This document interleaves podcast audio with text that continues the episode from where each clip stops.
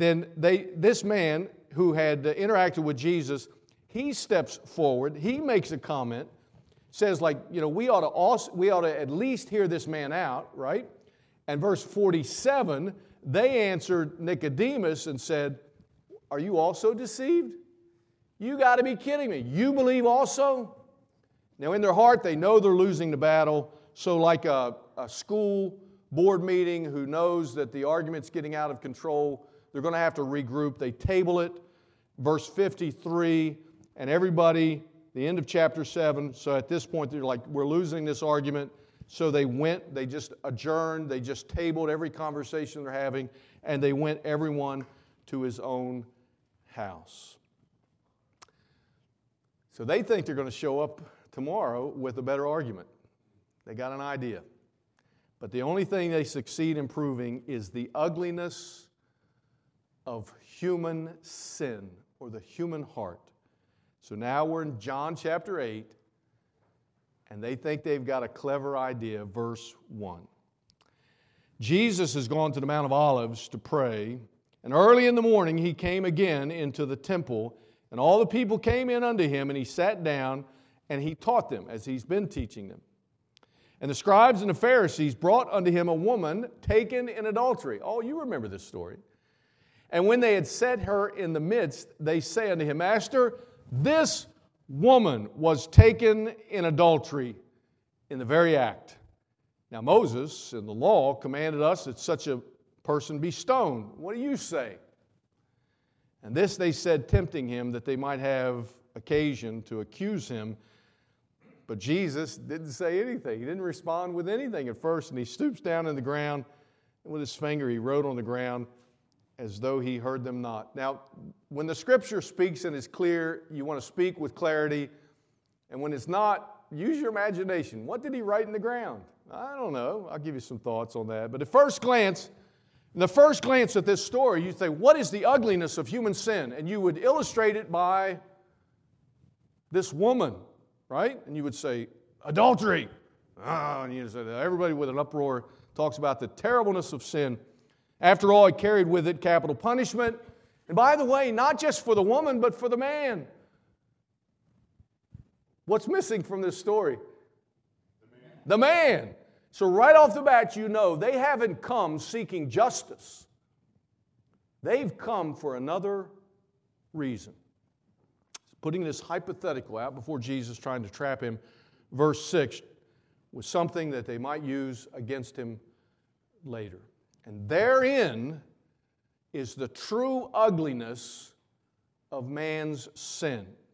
The whole episode was a setup, wrote James Montgomery Boice, which in the end showed the perverse hypocrisy of the so called spiritual to be far more distasteful than even the actions of the woman.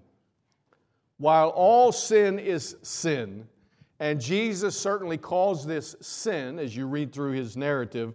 But Jesus reserves the harshest language of condemnation for those who have been eyewitness to everything Jesus has done and said, and yet they do not believe. And I give you an example Matthew chapter 11, you can look it up. It's a story you know about. Jesus uses the story of Sodom and Gomorrah. Remember that? Sodom and Gomorrah? And you'd say, oh, that was an evil place, right? Everybody agrees with that. You know the story of Sodom. Yes, it was terrible. And Jesus uses Sodom and Gomorrah in chapter 11 of Matthew. And he says to them, If they had seen and heard me like you have seen and heard me, he says, that would still be a great city to this day. Wow as terrible as were the sins of Sodom, as embarrassing as the sin of this woman, as awful as the sin of someone else you might, right? All of us know somebody else with a more terrible sin than ours. And so we're going to throw them under the bus. We'll bring them before Jesus as exhibit A as why your sin and my sin is not near as terrible as them. But in Matthew 11, Jesus says, I tell you the truth. It will be more bearable for Sodom it will be more bearable for this woman. It will be more bearable for that person you're thinking of right now. So terrible in the day of judgment than it will be for you who've heard Jesus, who've been a witness to what Jesus has done, than for that person who's outside. Why? Because you know the truth, and the only thing you're doing is using the truth to judge others while ignoring your own sin. As someone suggested, Jesus then stooped down on the ground and he began to write the name of a woman that one of the Pharisees had had a, a, a, a an affair with. And then he wrote perhaps the name of a young man that one of the Pharisees had fathered outside of marriage. And then he, he maybe he scratched out the name of a, or the word of another sin that one of the Pharisees privately had a problem with. And by the way, did you know that this whole story, in some translations, is actually totally omitted. It's not even in there. And someone sarcastically suggested because perhaps it just hit too close to home for some of the translators. So, whatever the case, and whatever the sin you're thinking of, Romans chapter, excuse me, Psalm chapter 90 says, Our iniquities are spread out before you our secret sins are revealed in the light of your presence. And Jesus will soon call himself the light of the world. And in the presence of Jesus, we see the beauty of divine wisdom. We continue on with chapter 8, verse 7. So when they continued asking him, he lifts up himself and he says unto them, and you, you, you love this, right? You think, wow, what a, what a comeback. He that is without sin, Go ahead. You cast the first stone. And again he stooped down and wrote on the ground, and they which heard it, being convicted by their own conscience, went out one by one. And notice who left first. Because they've been around longer and they know that they know when they're caught, beginning at the oldest, right? Even to the last because the young man don't quite understand yet. They don't, they don't get it yet. They don't know. They haven't been through enough life yet. They haven't made enough mistakes. They don't they think they're still smug enough to get away with it. And Jesus was left alone, and the woman standing in the midst. And when Jesus lifted up himself and saw none but the woman, he said unto her, Woman, where are those thine accusers? Hath no man condemned thee? Like the old Scottish preacher said, James Moffat, the older ones left first because they knew better, and the younger ones waited confidently, thinking they were untouchable. But sooner or later, they all realized. And the trap that they had hoped to set for Jesus was, a was, was their idea of a contradiction of the law of Moses. The law of Moses says this what are you going to say?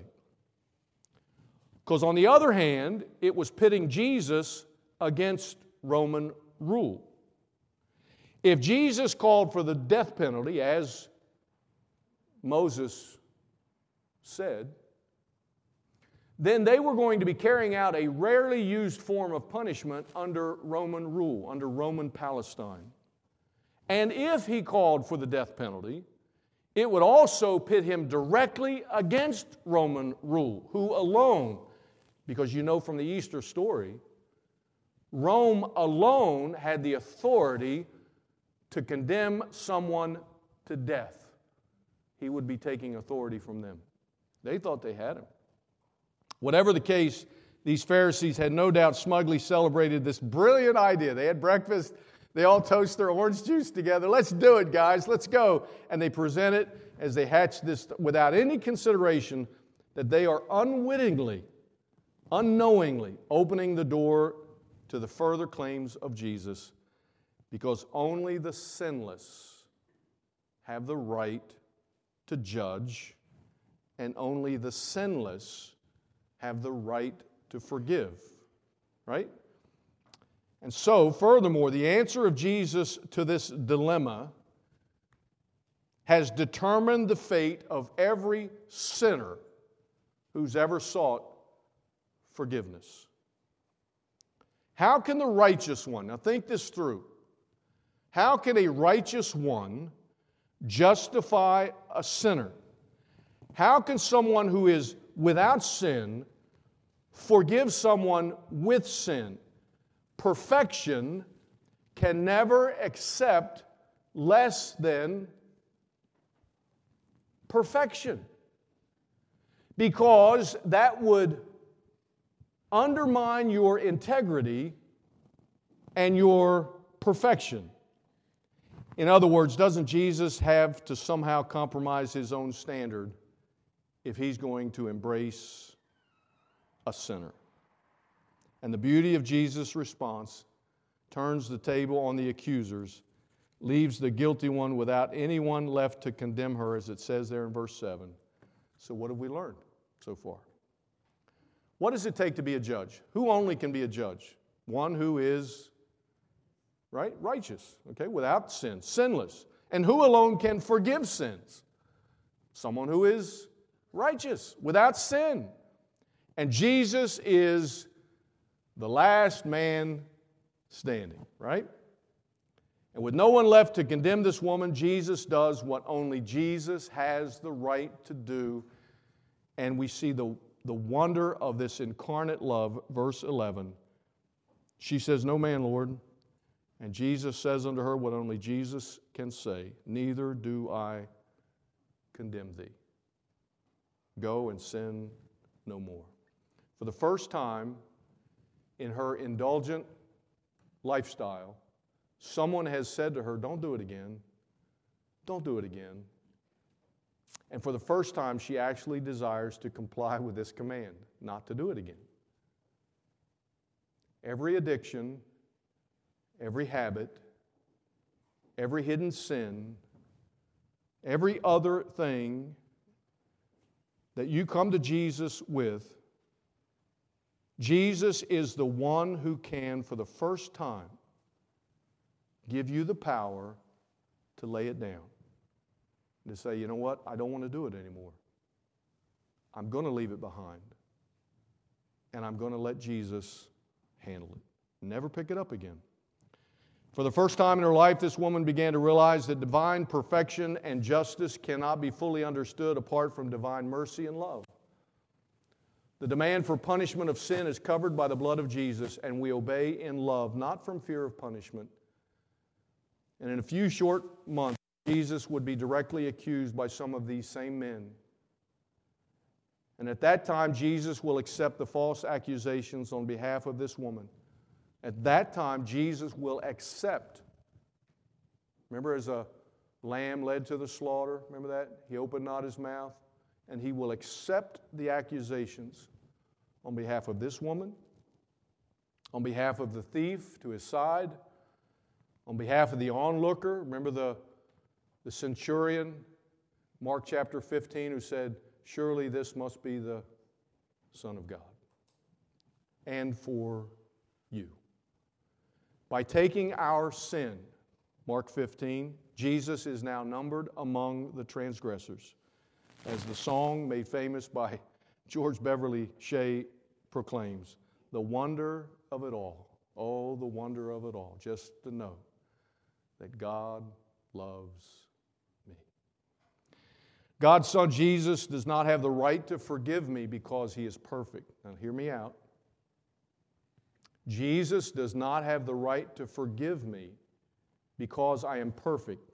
Because on that basis, what is the only thing he could say?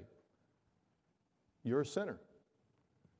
The only thing his perfection, his perfection proves is that I am a sinner condemned to hell. But because he took my place, because every sin was laid upon him, everything he may have scratched out in the dirt of my life that is true about me, he took on him to pay the penalty of my sin. That's why he can forgive us by the blood of Jesus Christ. And this is the light of the gospel. Let me begin, with verse 12. This is the light of the gospel, verse 12. Then spake Jesus again unto them, saying, I am. You remember the seven I ams of Scripture in the Gospel of John? I'll give them to you quickly. I am the light of the world. He that followeth me shall not walk in darkness, but shall have the light of life. God is the great I am. Remember in, back in Exodus chapter 3, remember when Moses was going to Pharaoh and he says to God, Whom shall I say has sent me? And God says to Moses, Tell him who sent you. I am. God is the great I am. And did you know we don't have a lot of explanation about that? We don't really know a lot about God just from that. But what we know about God is from his son Jesus. Most things we know about God is understood through the claims of our Lord Jesus. So, those seven I ams, I give them to you quickly. John chapter 15, I take them in reverse order. In John 15, he says, I am the vine, you are the branches, right? Abide in me. So, you know that. John chapter 14, you know the great passage there where he's gone to prepare a place for you, and he concludes by saying, I am the way, the truth, and the life. John chapter 11, he says, I am the resurrection and the life. John 10, I am the good shepherd. Again, John 10, I am the door. And uh, here in chapter 8, I am the light of the world. And back last week in chapter 6, I am the bread of life. The backdrop of Jesus saying, I am the light of the world is not just the darkness of this woman's sin. We could say, have that contrast that way. But it's actually on the occasion of the joyful, that's why they're there in Jerusalem and all that. And it's on this wonderful, joyful occasion of the Feast of the Tabernacles. And four huge lampstands would be lit in the temple yard. The gospel or good news of Jesus sent from God is not just for the light of the Jews, He's not just the light of the temple, the light of the Jews. Jesus says, I am what? The light of the world. Under the darkness of Roman rule and political compromise that plagued the religious leaders, Jesus breaks through with clarity of light that will banish the darkness of sin forever. And in the exchange that follows, we'll go through it quickly, we see the perfection of his response Verse 13 The Pharisee said unto him, Thou bearest record of thyself, and so your record isn't true. It's just you saying this, it's, it's not true. But the Pharisees are accusing Jesus of self promotion, pride, arrogance, boasting. He alone is the light of the world. Says who? And Jesus responds, verse 14. Jesus answered and said unto them, Though I bear record of myself, yet my record is true, for I know whence I came and I know whither I go, but you cannot tell whence I came and whither I go. And of all the questions that man has ever asked, what's the first question that most people ask when they say things like, you know, where am I going? Why am I here? But the first question is, where did I come from? Where did all this come from? Where did, where did everything we see come from? And the response to the question of speculation for us, God says, remember, He was in the beginning, Jesus was there with Him. And the second response goes on, verse 15 You judge after the flesh, I don't judge man. And if I judge, my judgment is true, for I'm not alone, but I and my Father that sent me. The best man has to offer is only ever speculation of the flesh. When you have when you have a response to a need, a problem, a question, your best response is at best speculation because you don't have all the facts, right? You haven't figured it all out yet. We don't have all the facts, so our judgment is faulty. God's understanding is complete, His judgments are sure. And there, the third part of His response, verse 17, it's also written in your, in your law. The testimony of two are true. So Jesus and the Father, right? I am the one that bear witness of myself, and the Father that sent me bear witness of me. They, they heard when John, remember when John the Baptist said, Behold the Lamb of God that takes away the sins of the world? And many of these guys were there when Jesus was baptized, and they heard the voice from heaven. God the Father, who said, What? This is my beloved Son, in whom I am well pleased. And you know that every record of Jesus completes the gospel, fulfills the prophets, The Pharisees are further trapped now by the confession of their own words. Verse 19. Then they said unto him, Where's your father? They're, they're, they're admitting they, don't, they still don't get it. Jesus answered, You don't know me because you don't know my father. If you had known me, you would have known my father also. And these words spake Jesus in the treasury as he taught them in the temple, and no man laid hands on him, for his hour was not yet come. Then Jesus said again unto them, I go my way, and you shall seek me, and shall die in your sins. Where I go, you cannot come. And then the Jews said, What is he going to kill himself? Because he says, Where he's going, and we can't go. There's no middle ground, my dear friends. If you ever hope to know God the Father, you must come by way of the Lord Jesus Christ. You don't know the Father because you don't know Jesus. What they didn't understand is that Jesus would bear witness of their sin as he gave himself a ransom for many. And the bottom line is there, verse 23. He says unto them, You are from below, I am from above. You are of this world, I am not of this world.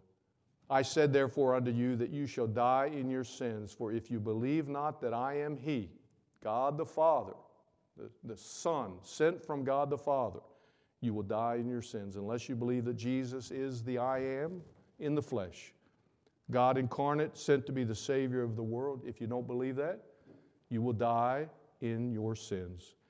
And Jesus concludes by pointing again to the cross, verse 25.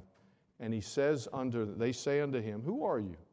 And Jesus said, Even the same that I said unto you from the beginning. I have many things to say and judge you. But you that sent, or he that sent me is true, and I speak the, to the world those things which I have heard of him, and they understood not that he spake of them of the Father. And then Jesus said unto them, When you have lifted up the Son of Man, remember that conversation, then you will know that I am He, and that I do nothing of myself, but as my Father has taught me, I speak of these things. And He that sent me is with me, the Father, hath not, all, hath, hath not left me alone, for I do always those things that please Him. And these words He spoke, and notice many believed. The perfect answer for our sin is the Lord Jesus Christ. Do you believe? Before I leave the chapter, I want to go back to where we began, back in chapter 7, verse 53, and, and then I'll be done. Notice that very little phrase there, where we began, and every man went unto his own house, right? On this night that's marked by joy and celebration at the temple, no one invites Jesus to their home. So I ask, is Jesus a guest at your home? Or when we're done here this morning and you close your Bible and we leave the prayer request behind and you walk out that door back to your ball games and everything else that we've got, you know, we're so excited about. Do you leave Jesus here? Or does he go with you? Does he go with you? Is Jesus the guest at your home? Have you put off the claims of Jesus, maybe hoping to return on a more convenient day, like these Pharisees did? Perhaps you've considered other things. Are you still arguing with the idea that Jesus is everything he said? If you don't believe, I didn't say it, but if you don't believe, I know you're good, I know you're in church today, I know you got a lot of really good qualities about you. But verse 24, chapter 8, verse 24, if you don't believe everything Jesus claims, if you don't believe, you are condemned to hell. I didn't say it.